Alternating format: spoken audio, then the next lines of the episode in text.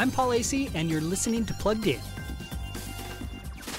We don't know who she is or why she's in the middle of this crazy maze like prison guarded by a bunch of robots. But no matter. In Timelie, a new independent game for the Nintendo Switch, the girl must escape, and it's up to the player to get her out. Our mysterious hero has two things working in her favor. One, she can manipulate time. Two, she's accompanied by a cute, surprisingly helpful kitten. This beautifully rendered game doesn't have a lick of dialogue, so you don't have to worry about any profanity. And while the girl and her feline friend are in almost constant peril, there's no real violence either.